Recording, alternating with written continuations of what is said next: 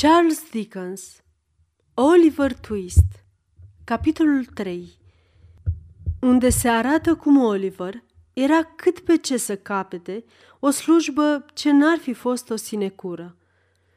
O săptămână încheiată rămăsese Oliver zăvorât în odaia întunecoasă și tăcută, ce fusese hărăzită din mila și înțelepciunea Consiliului pentru nelegiuita-i faptă de a mai cere o porție de mâncare – S-ar fi putut presupune din capul locului că, din respect pentru prorocirea Domnului cu vesta albă și vrând să-i ridice faima temeinică de proroc de-a lungul veacurilor, și-ar fi legat un capăt al batistei de un cârlic din perete, în celălalt făcut juvăț, petrecându-și grumazul.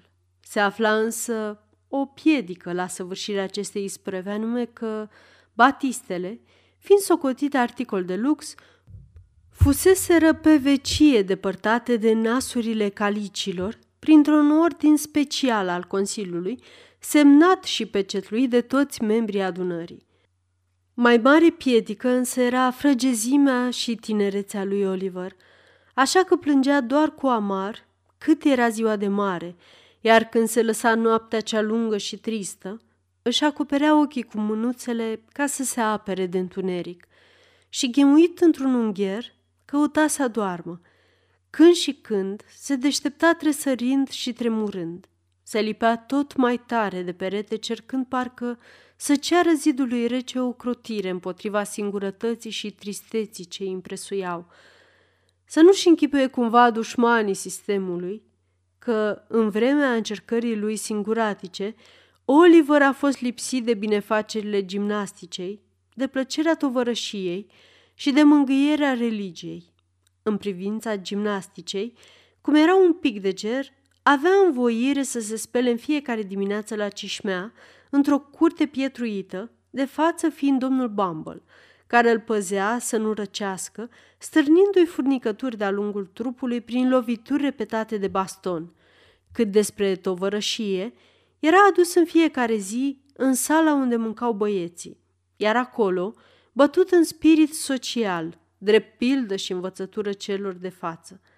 Și nici fructul mângâierilor religiei nu era oprit. În fiecare seară, la vremea rugăciunii, Oliver era adus cu lovituri de picior în aceeași încăpere, îngăduindu-se să-și potolească sufletul ascultând ruga băieților, la care Consiliul adăugase anume încă un alineat prin care cereau lui Dumnezeu să-i facă buni virtuoși, modești și ascultători și să-i ferească de năravurile și păcatele lui Oliver Twist, care apărea astfel înlănțuit de puterile întunericului, ca un adevărat ucenic al diavolului.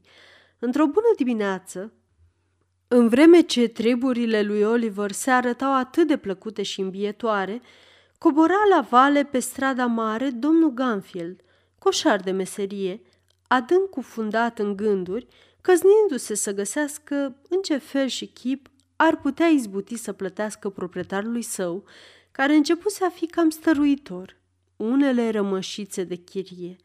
Oricât își muncea creierii, domnul Ganfield nu putea ajunge să adune până la cifra de cinci lire sterline de care avea nevoie. Și, cuprins, ca să zic așa, de o deznădejde aritmetică, își îmbolda pe rând mintea și măgărușul, când, ajungând în dreptul zidului, privirile îi căzură pe afișul din poartă. Ho! strigă domnul Ganfield către măgar. Măgarul, însă, era cu gândurile aiurea.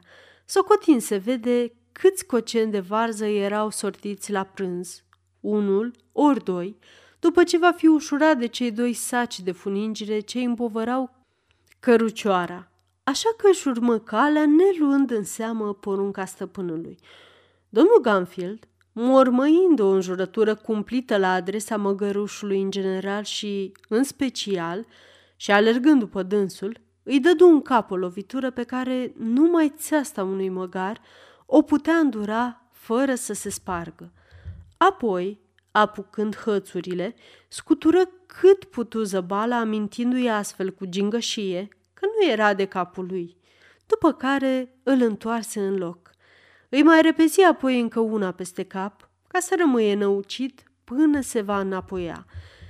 Desăvârșindu-și astfel pregătirile, domnul Ganfield se apropie de poartă ca să citească afișul.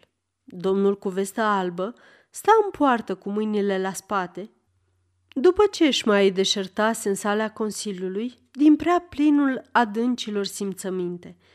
Martor la hărțuială dintre domnul Ganfield și Măgar, zâmbi vesel când personajul se apropie să citească afișul, dându-și seama numai decât că domnul Ganfield era leit stăpânul ce trebuia lui Oliver Twist.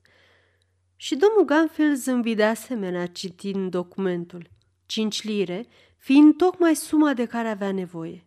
Cât privește băiatul care trebuia luat odată cu banii, cunoscând regimul azilului, știa că trebuie să fie o mostră de statură măruntă, tocmai ce îi trebuia pentru sobele cu astupătoare – Astfel că mai silabisi odată afișul de la început și până la sfârșit, după care, ducând în semn de umilință mâna la căciulă, se adresă domnului cu vesta albă, ci că ar fi un băiat, domnule, pe care azilul vrea să-l dea la ucenicie.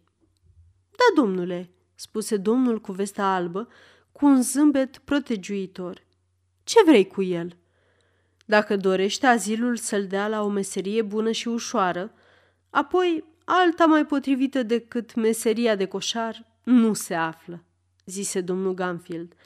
Am nevoie de un ucenic și gata să iau băiatul. Haide înăuntru, zise domnul cu jiletcă. Domnul Ganfield zăbovi o clipă în urmă, cât să mai dea o lovitură în cap măgarului și să-l mai tragă o dată de falcă, ca să fie sigur că n-are să fugă în lipsa lui. Apoi îl urmă pe domnul cu jiletcă albă în camera în care îl văzuse întâia oară Oliver. Meserie murdară, spuse domnul Limpkins, după ce Ganfield lămuri din nou ce dorea. Am mai auzit noi de copii care au murit înăbușiți în hornurile sobelor, spuse alt domn. Apoi, asta se întâmplă când moi paiele înainte de a le aprinde, ca să-l faci pe băiețaș să coboare mai iute, zise Ganfield. Atunci se iscă fum mult, fără flacără. Și vedeți, fumul nu-i bun la nimic când vrei să-l faci pe puș să coboare, căci fumul te adoarme și copiilor le place somnul. Puștii sunt tare încăpățânați și leneși de felul lor domnilor și cel mai potrivit leac e un foc șor bine aprins. Să vezi atunci cum coboară dintr-o suflare.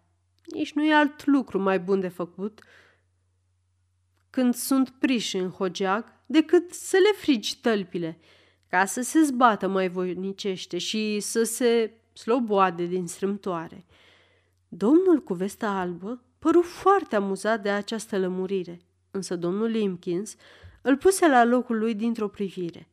Apoi Consiliul ținu sfat câteva minute cu vocea așa de înceată că se auzea numai din când în când reducerea cheltuielilor, mai multă grijă la socoteli, trebuie tipărit și publicat un raport. Atât se putea desluși că era des repetat și rostit cu mare gravitate. În sfârșit, șoaptele se opriră și membrii Consiliului își luaseră iar locurile și înfățișarea solemnă. Am cercetat propunerea dumitale, rosti domnul Limkins, și o respingem. Cu totul, zise domnul cu vesta albă. Cu desăvârșire, adăugară ceilalți membri.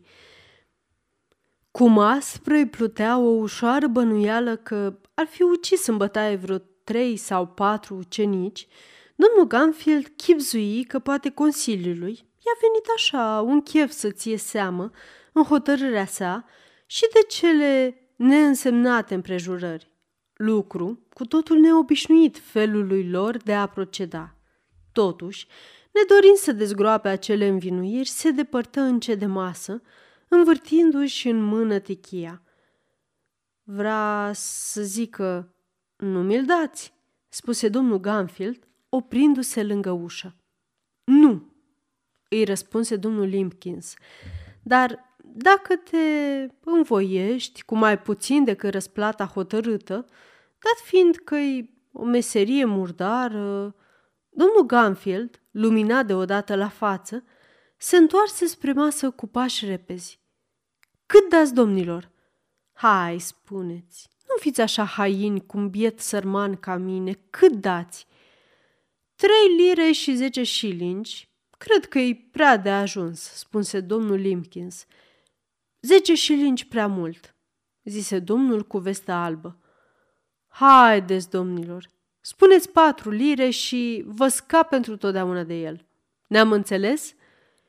Trei lire zece șilingi, întări neclintit domnul Limpkins. Hai, domnilor, să împărțim atunci diferența, stărui Ganfield. Trei lire și 15 șilingi. Niciun ban mai mult, glăsui neclintit domnul Limpkins. Sunteți grozav de hapsân cu mine, domnilor, spuse șovăind Ganfield. Hmm, fleacuri, zise domnul cu vesta albă, chiar și fără un ban și o pleașcă. Iar repede, neghiobule, e tocmai ce trebuie. Are nevoie să fie din când în când mângâiat cu bățul pe spinare. O să priască. Cât despre hrană, n-are să te coste o avere, căci în viața lui n-a fost deprins să fie giftuit. Ha, ha, ha, ha! Domnul Ganfield aruncă o căutătură șireată jur împrejurul mesei și observând zâmbet pe toate fețele, început și el să zâmbească. Târgul fu încheiat. Domnul Bumble primi îndată poruncă să înfățișeze chiar în aceea după amiază pe Oliver, dinpreună cu contractul de ucenicie, magistratului pentru semnătură și aprobare. În urma acestei hotărâri, Oliver Twist, uimit din calea afară, se pomeni slobozit din închisoare cu poruncă să se primenească cu cămașă curată. Abia sfârșise isprava această sportivă cu totul neobișnuită, că domnul Bumble se și ivi, aducându-i cu mâinile lui un castronaș cu fiertură de ovăz și porția de pâine cea de zile mari, de două unci și un sfert. La asemenea priveliște nemaipomenită, băiețelul se porni pe un plâns deznădăjduit, închipuindu-și pe bună dreptate că Consiliul hotărâse să-l ucidă în cine știe ce scop folositor, căci altfel cum l-ar fi trecut prin minte să-l pună astfel la îngrășat? Nu-ți înroși ochii, Oliver. Mai bine ia și mănâncă. Și fi recunoscător, glăsui domnul Bumble cu un ton de o măreție impresionantă. Curând vei intra la ucenicie. La ucenicie, zise copilul tremurând. Da, Oliver, răspunse domnul Bumble. Domnii cei buni și milostivi sunt ca niște părinți pentru tine – care n-ai nici mamă, nici tată și de aceea s-au gândit să te dea la ucenicie, să-ți înlesnească un drum în viață și să te facă om, deși pentru asta azilul scoate din pungă trei lire și zece. Trei lire și zece, Oliver, adică 70 de șilingi, adică 140 de monede de câte șase penii. Atâta risipă pentru un nătărău de orfan, care nu-i drag nimănui. Domnul Bumble se opri să-și tragă sufletul după discursul rostit cu voce cumplită, în vreme ce bietul copil, cu fața șiroind de lacrimi, hohotea amarnic. Ei, lasă!" spuse cu glas mai potolit domnul Bumble, măgulit de efectul iscusinței sale oratorice. Hai, Oliver, ștergeți ochii cu mâneca hainei și nu mai boci în fiertură, că e o adevărată prostie. Și zău, că de data asta avea dreptate, căci fiertura era și așa botezată cu destulă apă. În drum spre magistrat, domnul Bumble îi lămuri lui Oliver că n-avea mare lucru de făcut decât să arate o față foarte zâmbitoare și să răspundă domnului care îl va întreba de vrea să intre la ucenicie că din toată inima. Oliver făgădui să îndeplinească amândouă poruncile, mai ales că domnul Bumble îi dădu a înțelege cu gingășie că nu putea răspunde de urmări în caz că va încălca instrucțiunile date. După ce ajunseră la birou, fu închis singur într-o odăiță unde domnul Bumble îl povățui să stea cu minte până va veni să-l ia. băiețelul rămase acolo jumătate de ceas, cu inima tremurând de frică, până când domnul Bumble, crăpând ușa și vârându-și capul lipsit de podoaba a pălăriei tricorn, îi spuse cu glas tare. Oliver, drăguță, vină în coala, domnul. Zicând aceasta, domnul Bumble se încruntă în chip amenințător, în vreme ce adăugă pe șoptite. Și nu uita ce ți-am spus, pungașule. Oliver, nedumerit de cele două feluri de a vorbi, ce se băteau cap în cap, ridică o privire nevinovată către domnul Bumble, dar acesta, nelăsându-i vreme de întrebări, îl și fă cuvânt într-o încăpere învecinată cu ușile larg deschise. Era o odaie spațioasă, cu o fereastră mare. În dărătul unui pupitru stăteau doi domni bătrâni cu pletele pudrate. Unul citea un ziar pe când celălalt, cu ajutorul unor ochelari de baga, cerceta o bucățică de pergament așezată dinaintei. În picioare, în fața pupitrului, într-o parte, sta domnul Limkins, în cealaltă, cu fața ceva mai spălată de funingine, domnul Ganfield, în vreme ce vreo doi-trei indivizi morocănoși, cu cizme înalte, umblau fără treabă de aici colo. Domnul cel bătrân, cu ochelari, moțea tot mai tare deasupra bucățelei de pergament, astfel că urmă un răstim de tăcere după ce domnul Bumble îl împinse pe Oliver înaintea pupitrului. Iată copilul înălțimea voastră, zise domnul Bumble. Domnul cel bătrân, care citea jurnalul, ridică o clipă capul și îl trase de mânecă pe celălalt domn bătrân trezindu-l. Aha, acesta e copilul, tresăria acesta. Da, întocmai, răspunse domnul Bumble.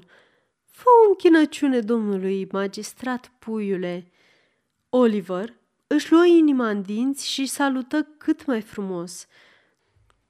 Nu-și mai putea lua ochii de la perucile pudrate ale magistraților, întrebându-se cu uimire dacă toate consiliile se nășteau cu claia aceea albă pe cap și dacă asta e pricina pentru care se numeau magistrați. Ei, zise domnul cel bătrân, nădăjduiesc că îi place meseria de coșar? Se nebunește după ea înălțimea voastră, răspunse domnul Bumble, ciupindu-l în ascuns pe Oliver, ca să-l facă atent să nu-l dea de rușine. Prin urmare, vrea să se facă coșar? întrebă domnul cel bătrân. Dacă l-am dat mâine cu deasila la altă meserie, ar fugi ca din pușcă înălțimea voastră, răspunse Bumble. Și omul care urmează să fie stăpân, dumneata, domnule, te vei purta bine cu dânsul? Îl vei hrăni și vei face toate de cuvință, nu-i așa?" zise domnul cel bătrân. Eu, când spun o vorbă, apoi e vorbă, răspunse cu glas de harțag domnul Ganfield. Ești cam neciopli la vorbă, prietene, dar pare om de treabă și cu inima deschisă, spuse domnul cel bătrân, întorcându-și ochelarii către candidatul la despăgubirea plătită pentru Oliver, pe chipul căruia era zugrăvită cruzimea. Dar magistratul era chior de tot și aproape căzut în mintea copiilor, așa că nu te puteai aștepta de la dânsul să vadă ce vedea limpede o lume întreagă. Oi fi fiind, domnule, zise Ganfield, rânjind strâmb. Nu mă îndoiesc, prietene, răspunse domnul cel bătrân, așezându-și mai bine ochelarii pe nas și căutând în jur călimara. A fost o clipă de mare cumpănă în viața lui Oliver. Dacă s-ar fi aflat călimara acolo unde o căuta, domnul cel bătrân ar fi muiat pana în cerneală și ar fi scălit actul de ucenicie.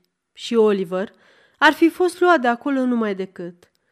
Aflându-se însă din fericire chiar sub nasul lui, se întâmplă, după cum era de așteptat, să o caute cu ochii peste tot pupitrul fără să o găsească. Se mai întâmplă ca în timpul căutării, îndreptându-și privirea înainte, să dea cu ochii de chipul palid și înspăimântat al lui Oliver Twist, care, cu toate pișcăturile și căutăturile amenințătoare ale lui Bumble, se uita cu atâta groază și spaimă la chipul dezgustător al celui hărăzi să fie stăpân, încât era cu neputință chiar și unui magistrat, aproape orb, să se înșele. Domnul cel bătrân se opri, puse pana jos și își plimbă privirea de la Oliver la domnul Limkins, care tocmai trăgea tabac pe nas, cu un aer vesel și nevinovat. Dragă băiețele, zise domnul cel bătrân, aplecându-se peste pupitru. Oliver trăsări la auzul acestora și îl putea ierta pentru asta, căci vorbele erau rostite cu blândețe și sunetele neobișnuite sperie.